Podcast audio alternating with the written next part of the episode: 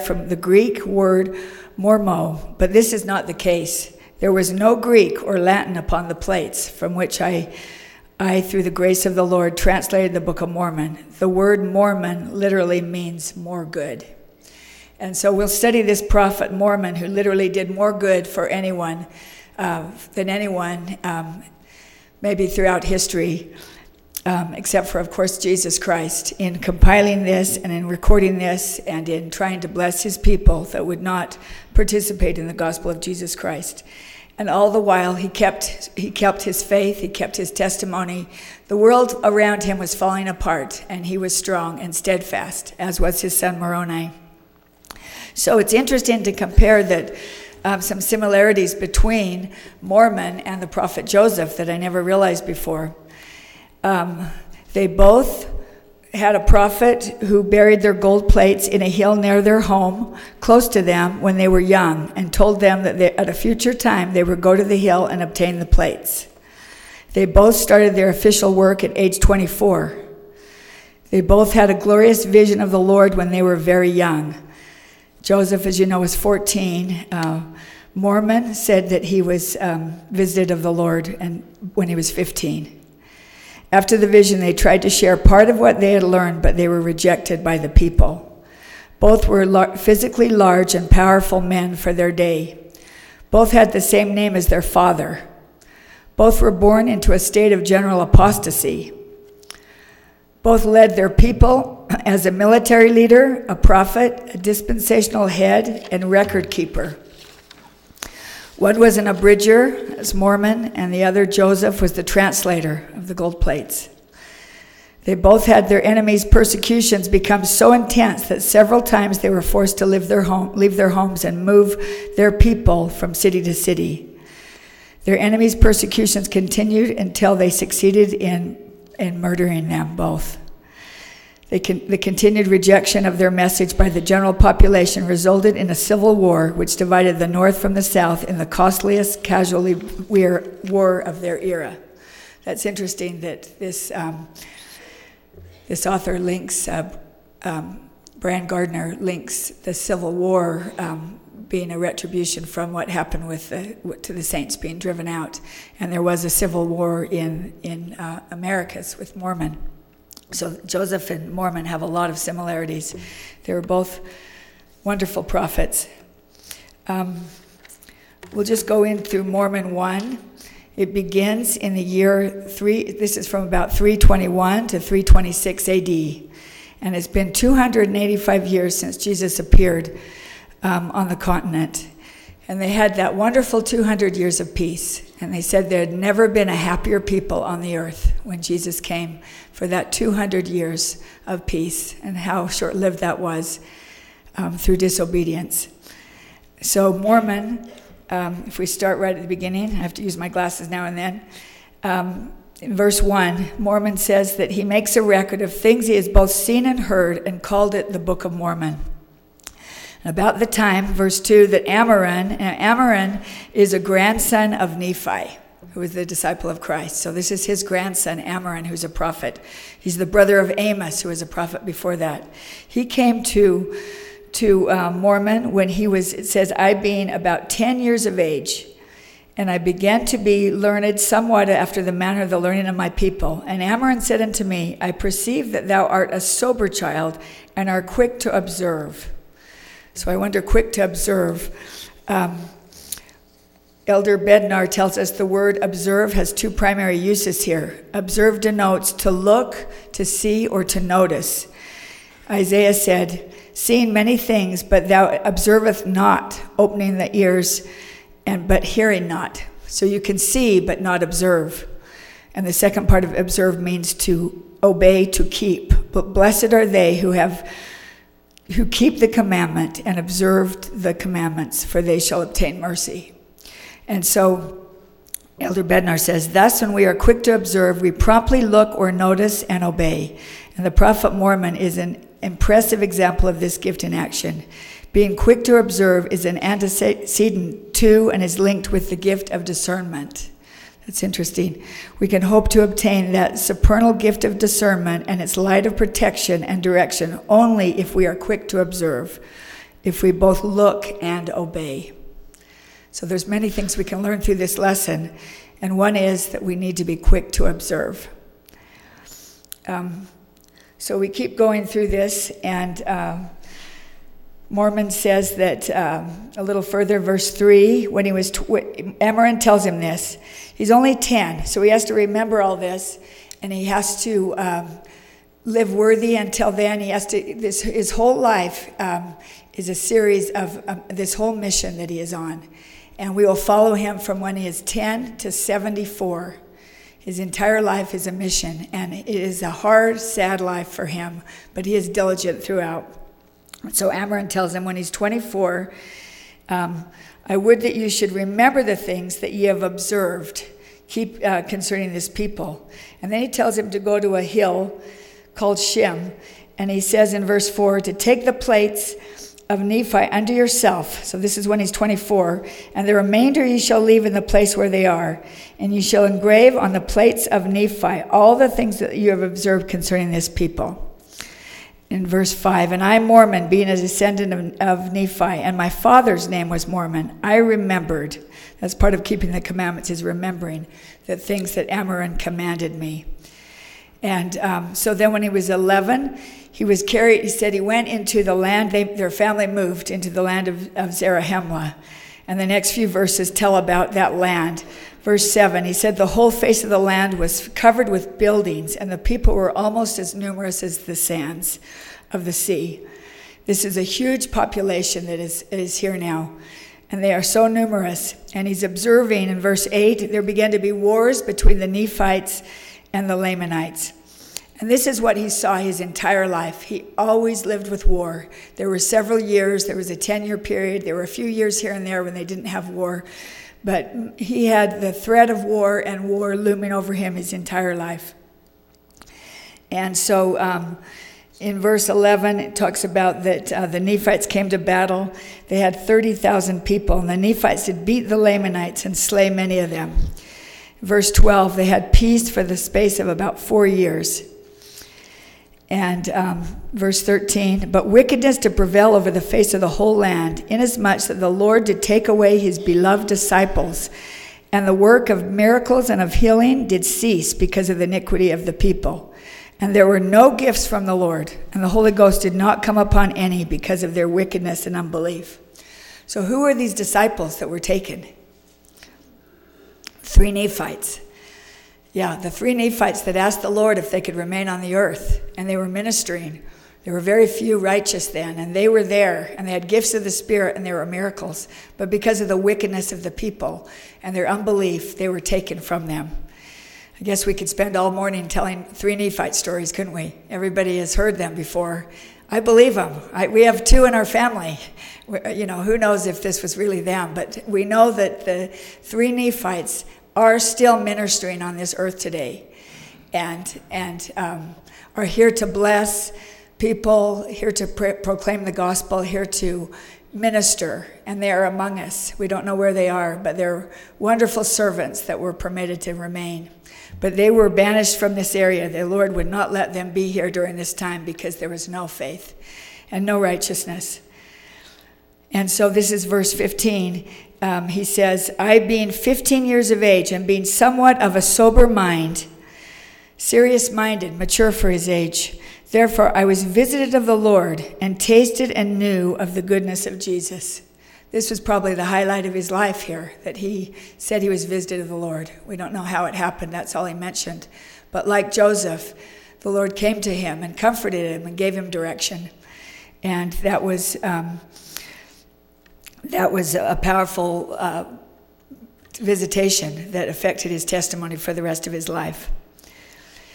Um, so the scriptures, uh, we, are trying to apply them to our life. We're trying to take these things that we learn and apply.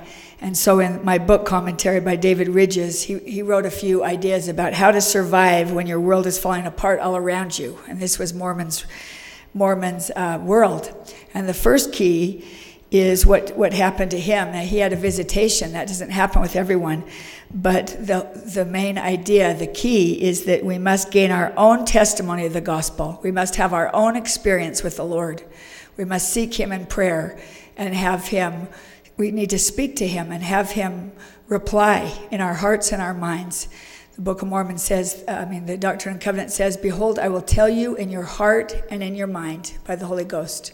And that's how the Lord usually speaks with us through impressions on our mind and feelings in our heart. And so we need to, uh, the first key is to gain our own witness, our own testimony, as Moroni was visited the Lord. And we can all know the goodness of Jesus. And so um, then, then he said that he attempted to preach to this people in verse 16.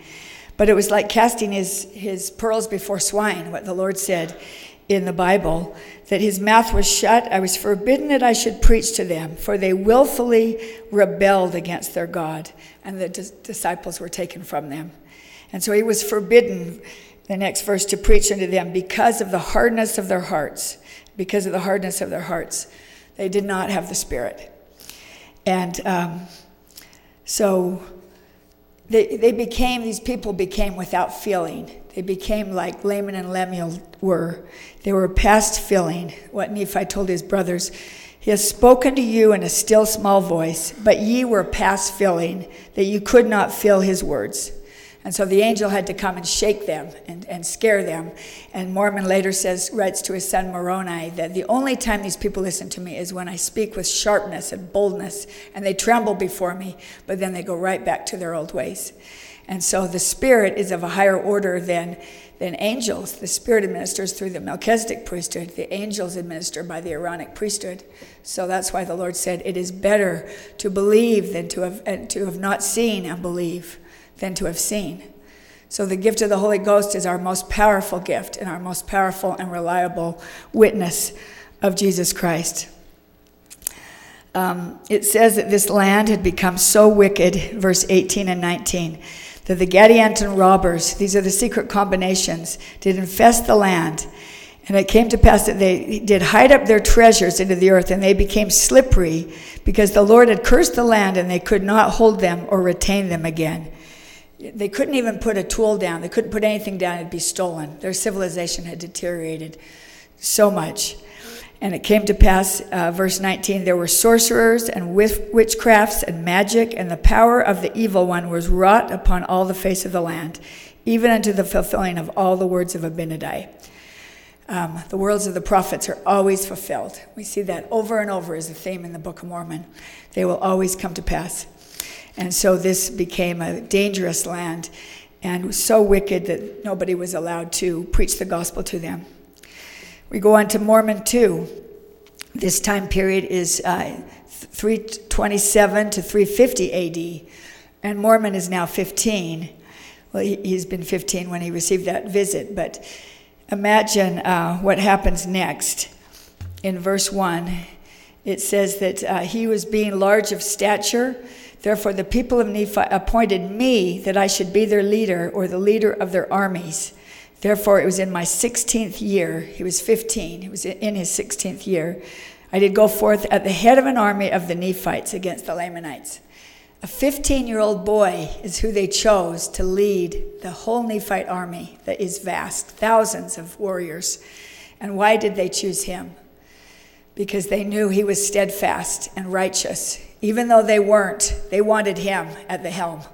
And of all the people they could have chosen, all the seasoned warriors, they chose a 15 year old boy to lead them.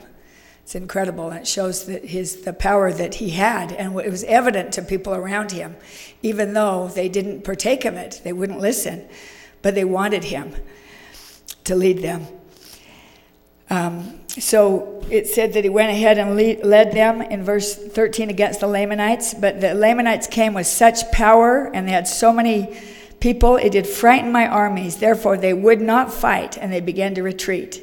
You compare that to the stripling warriors, the young boys that were in, in their early teens that fought with such valor and courage. And these men would not fight because they were so scared. They didn't have the Lord with them. And they were so afraid that they retreated. And it said that they drove them out of the city, out of the land of David. And uh, they w- went into the land of Joshua, verse 6, and they gathered their people together. Um, verse 8, it said, But the land was filled with robbers and with Lamanites, and notwithstanding the great destruction which hung over my people, and he always refers to them as my people, even though they were so wicked and they uh, did not listen to him. They did not repent of their evil doings. Therefore, there was blood and carnage spread throughout all the face of the land, both on the part of the Nephites and the part of the Lamanites, and it was one complete revolution throughout all the face of the land. So the whole land was in commotion. The whole land was in war.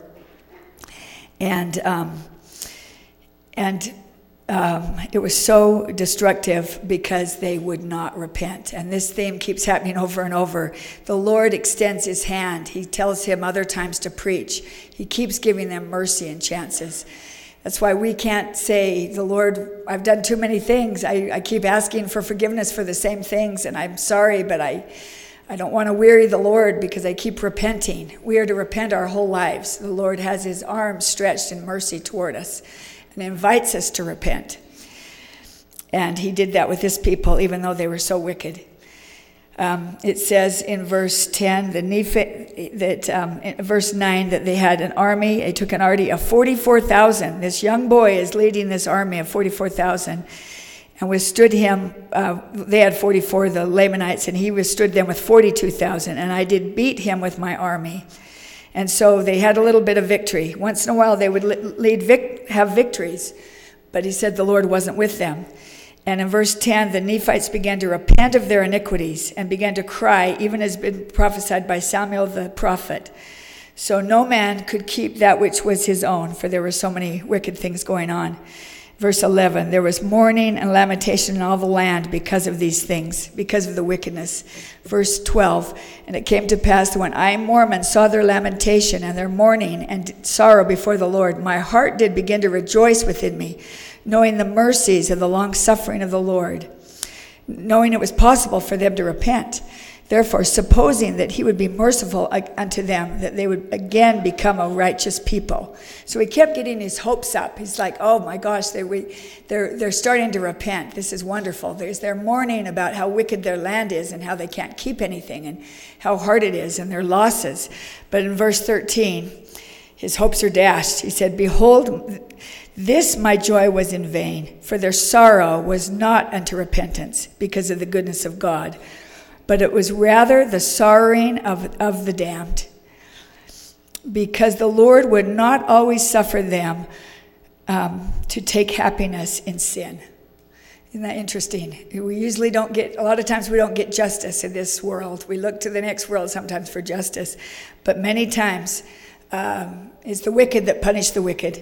And that uh, the, it said that the Lord would not always suffer them to take happiness in sin. So he was so discouraged because they couldn't, um, they didn't repent to the Lord. They just were sorry that they were having all these things happen. President Benson said, It is not uncommon to find men and women in the world who feel remorse for the things that they do. Sometimes this is because their actions cause them or loved one great sorrow and misery. Sometimes their sorrow is caused because they are caught and punished for their actions. Such worldly feelings do not constitute godly sorrow. Godly sorrow is a gift of the Spirit. It is a deep realization that our actions have offended our Father and our God. They didn't have godly sorrow. They had the sorrowing of the damned because of what was going on with them. Verse 13, um, uh, we did verse 13.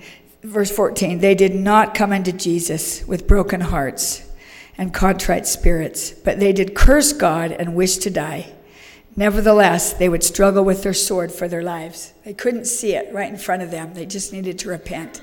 But they wanted to curse God and die because of their awful situation. And my sorrow did return unto me again. And I saw that the day of grace, that's the help from God, was past with them both temporally and spiritually, for I saw thousands of them hewn down in open rebellion against their God, and heaped up as dung upon the face of the land. What a horrible scene. He is filled with sorrow constantly because they are in open rebellion against God. They know what they're doing and they will not repent. Um, Mormon he was still he was blessed but he experienced all these hard emotions. He was often sad frustrated angry discouraged lonely most of the time. As i said he rarely had a few years of peace and yet the lord sustained him. And he was kind of the prophet that somebody has to do it. Someone has to record. Someone has to testify. Someone has to try. And he was that prophet that was chosen and so, the second key to surviving during turbulent times, and we live in turbulent times, not as bad as this, but um, many things are, are similar. But we live in times that are very tur- turbulent and where people are not looking to God and are sinning openly and willfully. And um, we need to keep we need to keep at at spreading the gospel. The second key to turbulent times is to your personal and strict obedience to your righteous commitments and covenants. That ye keep you keep the commandments, even if people around you are not, even if our family members are not. We keep the commandments. We keep our covenants we made in the temple and at baptism. Um, and he says in, ver, in verse 17, I remembered the things which Ammaron had commanded me um, I had gone according to the word of Ammaron and taken the plates of Nephi and make a record ac- according to the words of Ammaron. So he, that was the first thing he was told to do is to take the plates. And then in verse seven, in 17, he had to take and remove them. Um, verse, so um, verse 19, here's another key to living in, uh, to survive tur- turbulent times. Your confidence in your personal standing with God. So, all around him, the world's falling apart, and he could get caught up. He was discouraged. He was full of despair many times, but he knew that God, that he had a relationship with God, and that he was living in accordance with his plan. Verse 18, at the very end, it says, For behold, a continual, continual scene of wickedness and abominations has been before my eyes ever since I have been sufficient to behold the ways of man. Ever since he was old enough to know what was going on, he knew of this wickedness and he had to live with it. This was his world. And so, uh, woe is me because of their wickedness, for my heart has been filled with sorrow because of their wickedness all my days. Nevertheless, here's his testimony and his confidence in God. I know that I shall be lifted up at the last day. And how did he know that? Because he had a relationship with the Lord. He knew who he was um, our own sister Wixom, who, um, you know, from our stake, who is who is the the stake primary, I mean the the general primary president, spoke about how important it was. She felt her number one duty was to teach a sense of divine um, destiny, of tell people who they were, have these children remember who they were. Um, my sister Maria, who's here today, came to came to listen to me, which was so nice. Um, has done a lot of research and and work in different fields and, and about women and about uh, powerful stories that are inspirational. And one of them, a person that she really admires, is Joseph F. Smith. And may, may, maybe many of you are familiar of, of this story, but um, he was, uh, uh, as you know, he was Hyrum and Mary Fielding Smith's son. He was born in dire circumstances in far west. At the time, the Saints were forced out of Missouri, and his father and the others were thrown into the Richmond jail. As a six year old boy in Nauvoo, Joseph F. Smith never forgot seeing his father for the last time. When on the way to Carthage on horseback, he picked up his son, kissed him, and set him down. Neither could, could Joseph ever forget the terror of hearing a neighbor rap on the window at night to tell his mother that Hyrum and his uncle Joseph had been killed, nor of her subsequent anguish and grief. So at nine years old, this young boy accompanies his widowed mother, Mary Fielding, across the plains to Utah. Four years after arriving in the Salt Lake Valley, she too passed away. Imagine that. Now he's an orphan at the age of 13. When he was 15, he was ordained an elder and sent to Hawaii as a missionary. Tell all your 18 year olds they're not too young. This laddie went to, went to um, Hawaii as a 15 year old missionary. Much of the time he labored alone. He had no money. It was in these discouraging circumstances that Joseph F. received the following vision.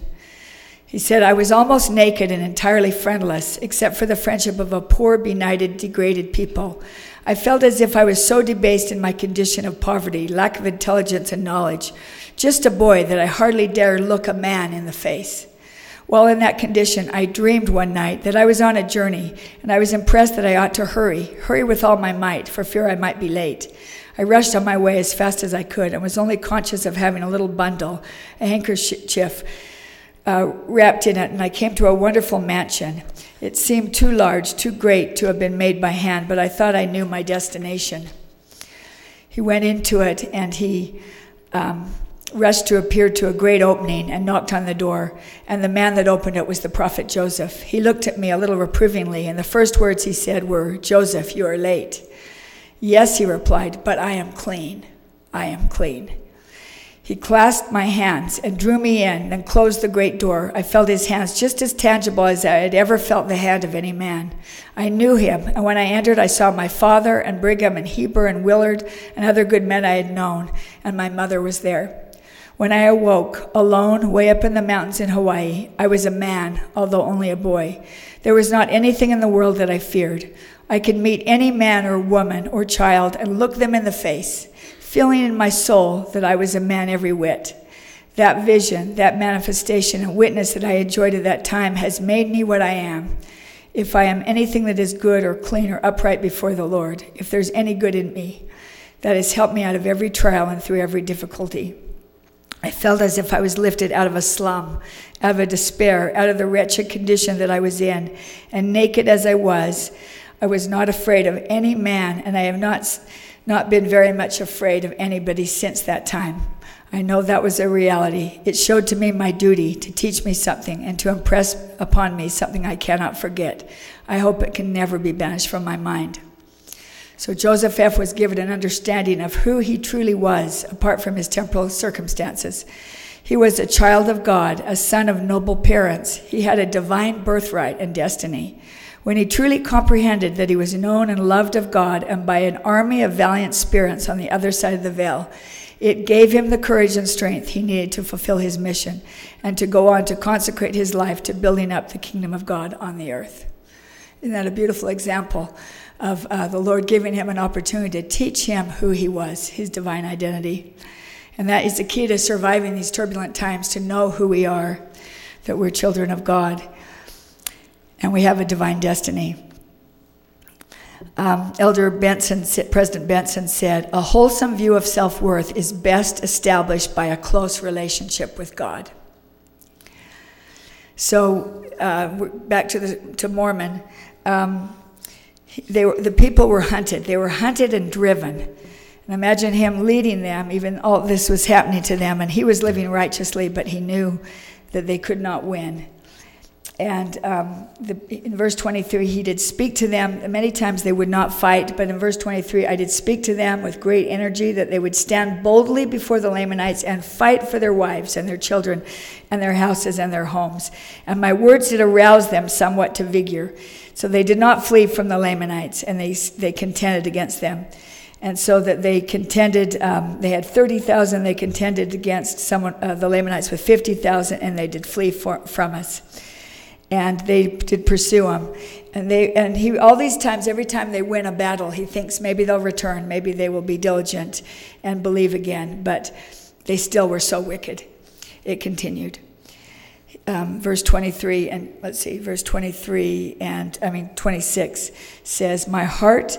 did take sorrow because of this great calamity of my people, because of their wickedness and their abominations, and they again took possession of our lands. And so um, he said that the strength of the Lord, oh, this is the scripture I was looking for, verse 26. He said in the middle of it, the strength of the Lord was not with us. Yea, we were left to ourselves, that the Spirit of the Lord did not abide in us. Therefore, we had become weak, like unto our brethren. And that is what happens when we don't, we don't go with God. We will become weak. And uh, Satan can toss us to and fro. He can do whatever he will with us. He will not stand by us if we are not obedient. Um, that's our life without the Lord. Um, so then, uh, Elder Holland said Mormon faced the most hopeless of all military f- tasks, fighting when the strength of the Lord was not with them.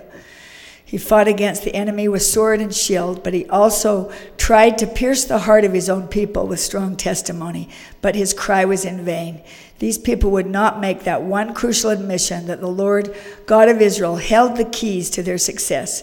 The warring would go on. So, how are we left to our own strength sometimes?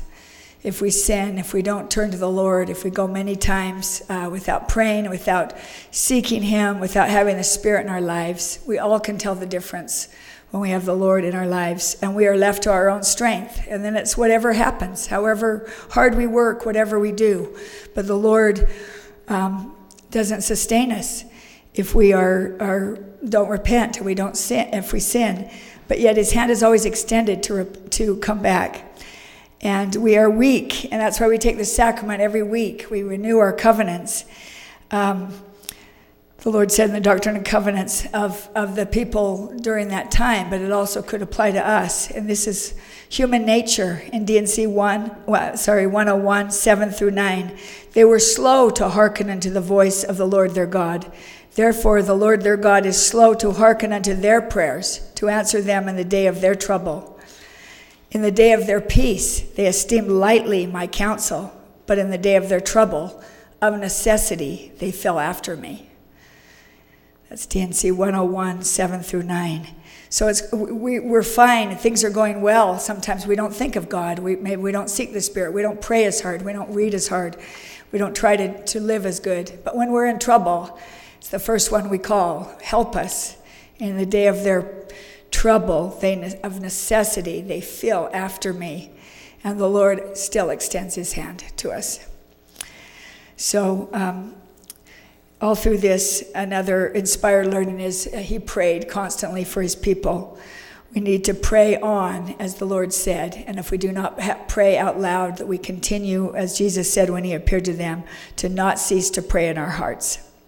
One of my favorite scriptures on that is D&C uh, Doctrine and Covenants 6, 36 through 7. Look unto me in every thought, doubt not, fear not. Wouldn't that be a powerful thing to have on your mirror? Look unto me in every thought, doubt not, fear not. And then the next scripture I didn't really pay attention to until I looked at this again, and it says, Behold the wounds which pierced my side, and also the prints of the nails in my hand and feet. Be faithful, keep my commandments, and you shall inherit the kingdom of heaven. In other words, we look to him because why? Because he atoned for us, because he's our Savior. Because look at his wounds, look at what he did for us. Remember what he did for us. The greatest word in, the, in our vocabulary to remember what he did for us. Um, and then we can go on with our, with our struggles. Okay, we got to keep moving. Mormon 3, this is uh, the years 360 to 362 AD, and Mormon is 49 years old. And they have 10 glorious years of peace. How wonderful that would that have been to not have fighting for 10 years. And um, but he spent that time in preparing, and he also decided to preach. He said the Lord told him to cry unto this people, verse 2 Repent, come unto me, be baptized, and build up again my church, and ye shall be spared. And this is their last chance. Verse 3 I did cry unto this people, but it was in vain. They did not realize that it was the Lord that had spared them and granted unto them a chance for repentance. So they were blessed in some battles, and they didn't attribute it to the Lord, and they did not, uh, they still didn't repent. Um, we, we have a new state president now, um, President White, and he said in his very first meeting with some of the counselors something that was maybe shocked them at first, but then they understood. He said, uh, Brethren, I, I invite you all to repent. And that didn't mean that he knew of their personal sins or anything, but he said he taught that repentance is a continuous process we should go through our whole lives. And he wanted them to repent so that they could have more revelation for our stake open up the, the doors of revelation, which is what Joseph learned all through his the restoration. If, if we repent, we are open to the Spirit, and the Lord can bless us. President White said this in our word conference conferences. I wonder how well we understand repentance. When we hear the word repentance, it often creates in us an uneasiness and brings forth negative emotions. We associate with it with guilt, shame, and weakness. A true understanding of repentance brings optimism, strength, and the desire to act. Repentance is one of the happiest words in the English language because it means there is hope for each of us to go beyond what we are today to become something greater. I love that. Repentance isn't negative. Repentance is wonderful. It's a happy word because it says we can become something we are not today. We can be something, something greater. President Nelson said, Repentance is a resplendent gift. It is a process never to be feared. It is a gift for us to receive with joy and to use, even embrace, day after day as we seek to become more like our Savior. So, I, that that affected how I feel about about that word repentance, and that what a, what a blessing it is in our lives, and we need to use it more on an everyday basis. So, uh, back to the story here, um, the people are still so wicked and aren't repenting, and so in um, verse 11, Nephi tells them, I mean Mormon tells them, I did utterly refuse from this time forth to be a commander and leader of this people because of their wickedness and abomination verse 12, but in the middle of it, I had loved them according to the love of God which is in me with all my heart, and my soul has been poured out unto prayer, in prayer unto my God all the day long for them. Nevertheless, it was without faith because of their hardness of their hearts. He loved them so much. He's a Christ like figure that he is praying for them, extending um, mercy to them, and love them, even though he can't lead them anymore because of their wickedness, and he knows God is not with them. Um, we've got to keep moving on. Let's see. Um, I think I better just go to Mormon um, 4. Well, let's see. Sorry, toward the end of, let me just go in verse 17 of Mormon 3. He decides if he can't preach to them that he will write to us. He writes to three people. He writes to us, he writes to the Gentiles, which is part of us, the 12 tribes, he writes to the Lamanites, and those are his enemies. He writes to those people, and for the, for the three causes, the three reasons he writes, to issue a warning that we will all be judged someday. So we, to prepare that we are going to be judged for what we do. The second reason is so that we might believe in Jesus Christ. And the third is so that the Jews will have a witness that Jesus is the Christ. These are the reasons he writes and records what he does. So, Mormon, Mormon 4 this is 363 to 375 AD. Um, the, everything has become so wicked that they can't, um, they're punishing themselves. C.S. Lewis wrote, When souls become wicked, they will hurt one another. And this perhaps accounts for four fifths of the suffering of men. It is men, not God, who have produced racks, whips, prisons, slavery, guns, bayonets, and bombs. It is by human stupidity, not by the foolishness of nature, that we have poverty and overwork. everyone, a lot of times, God gets blamed when things go wrong and all these horrible things happen. How could He let this happen? It is man that has chosen this. God is standing with His arms open and saying, Repent and come unto me. And so, all through Mormon um, 4, the people are, there's wars back and forth, they're driven back and they, so they win some and they lose some. And in verse 11, he says, It is impossible for the tongue to describe or man to write a perfect description of the horrible scene of the blood and carnage which was among the people. But every heart was hardened, so they delighted in the shedding of blood. Verse 12 Never has there been so great wickedness among all the children of Lehi, nor even among all the house of Israel. This was the most wicked of any people on earth that took place during his lifetime.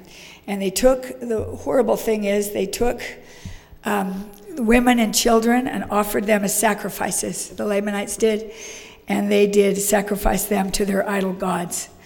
Um, imagine this scene. And I told you this was a hard lesson. They, they sacrificed their women and children t- two times when they would take them as prisoners. And um, they were helpless to stop it. And Mormon had to stand as a, as a bystander. Um, more, then on to Mormon 5. This is 375, 384 AD. Now Mormon is 64 years old at the start of the chapter, and he will become 74 years old.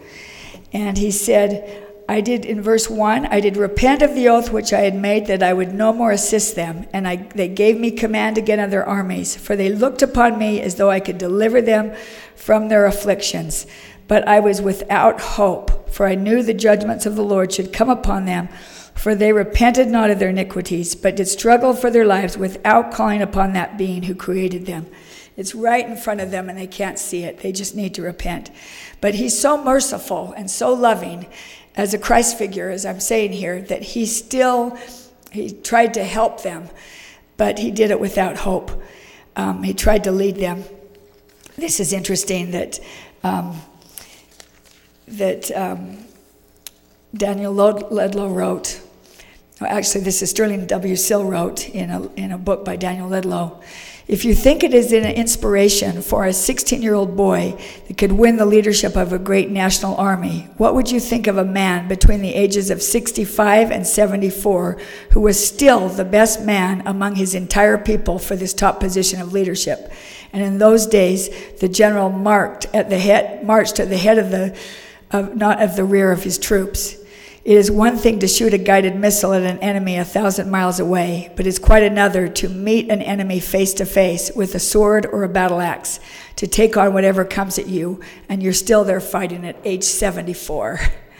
No weakling or coward survives a test like that. He was still the best man, best choice, and they knew God was with him, so they wanted him, but they didn't want to believe him. Um, so he leads them, but without hope and they um, have many wars again. Um, so, this is another key to surviving these times. Try and try again. Don't give up. Endure to the end. And that's what he's showing an example of. he's fighting for them. Um, he writes to his son, and this is in Moroni 9 and 6. Um, he doesn't share this here, but I, I wanted to, because he wrote a lot of things to his son that tells about this time, that uh, reflects his character. This is a part about not giving up and enduring. And now, my beloved son, notwithstanding their hardness, let us labor diligently. For if we should cease to labor, we should be brought under condemnation. For we have a labor to perform while in this tabernacle of clay, while in our mortal bodies, that we may conquer the enemy of all righteousness and rest our souls in the kingdom of God. They're still struggling diligently to bring the gospel to them to get them to change. So, an inspired learning from that is um, the kingdom of God will roll forth. Things will things will um, will come about just as they are prophesied. We'll move to Moroni six, uh, Mormon six, because of time. Um, this is 385 AD. Mormon is now 74 and he's leading his people. And this is a sad warning of what happens to a people and civilizations who are given repeated opportunities to understand the gospel and repent, but openly refuse to. And so this is the, the, the last battle. And um, So they were facing it in verse 7. They see the enemy coming upon them. Their hearts are filled with awful fear, awful dread. This is what happens at the end when the wicked know that now they will have justice. And every soul, verse 8, was filled with terror because of what was coming. And um, they, they basically, the Lamanites just alienated their entire nation two, uh, let me just tell you about, about these battles. Um, there were only 24 that were saved. President Holland writes The scope and significance of that last horrible slaughter may be seen more readily when we realize that the American Civil War of the, 19, of the 1860s, the costliest war in terms of human life that the U.S. has ever known, took the lives of 140,000 men in a five year period. Here today, 230,000 men fell in a single day. 230,000 died in this final battle, all but 24, Mormon and Moroni being among them. I can't even imagine. Um, he keeps saying, I don't want to harrow up this scene. I don't want to tell you of the blood and carnage, but I need to record it. I need to tell you the consequences of such wickedness and disobedience. This is what happened to this great civilization. 230,000 people killed in one day. That's just overwhelming. And for them to have witnessed that. And um, Moroni, uh, Mormon was wounded, but they passed over him. He didn't die. They didn't kill him. They, later on, that happens. But his mission wasn't yet finished. And this is his, his, um, his lament in Mormon 6 17. O ye fair ones, how could ye have departed from the ways of the Lord? O ye fair ones, how could you have received that Jesus who stood with open arms to receive you? If you had not done this, you would not have fallen. But behold, you are fallen, and I mourn your loss. O ye fair sons and daughters, ye fathers and mothers, ye husbands and wives, ye fair ones, how could you have fallen? Be, but behold, ye are gone, and my sorrows cannot bring your return. Verse 22 Oh, that ye had repented before this great destruction had come upon you, but behold, you are gone. And at the end, the Heavenly Father does with you according to his justice and mercy. He laments for his people that he loved. Just as the Lord did in the allegory of the vineyard, Jacob 5, the Lord wept and said to his servant, What could I have done more for my vineyard? I've nourished it, I've digged it, I've pruned it, I've done all that I could. I've stretched forth my hand all day. It grieveth me that I should cast this into the fire. Who has corrupted my vineyard? And then Jesus himself laments people that don't repent and don't listen to him. O Jerusalem, Jerusalem, thou that killest the prophets and stone them which are sent unto thee. How often would I have gathered thy children together, even as a hen gathers her chickens under her wing, and ye would not. Behold, your house is left unto you desolate.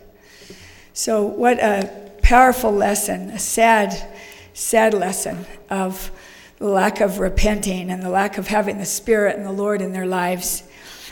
Um, and the lamenting of Mormon, who is so Christ like, it just it kills him to see this happen. But it is, it is justice. He's, the Lord has extended mercy, and now that mercy is past and it's the time for justice. The last part I want to leave you to, is what I want to be hopeful. I have two minutes. Um, we have much reason to rejoice. Did you see um, President Nelson and all the apostles in Rome? Did you see in front of the Christus, that beautiful Christus that we have? They had, have a Christus there and all the apostles behind them. Um, also carved Paul in the place of Judas, which I thought was wonderful.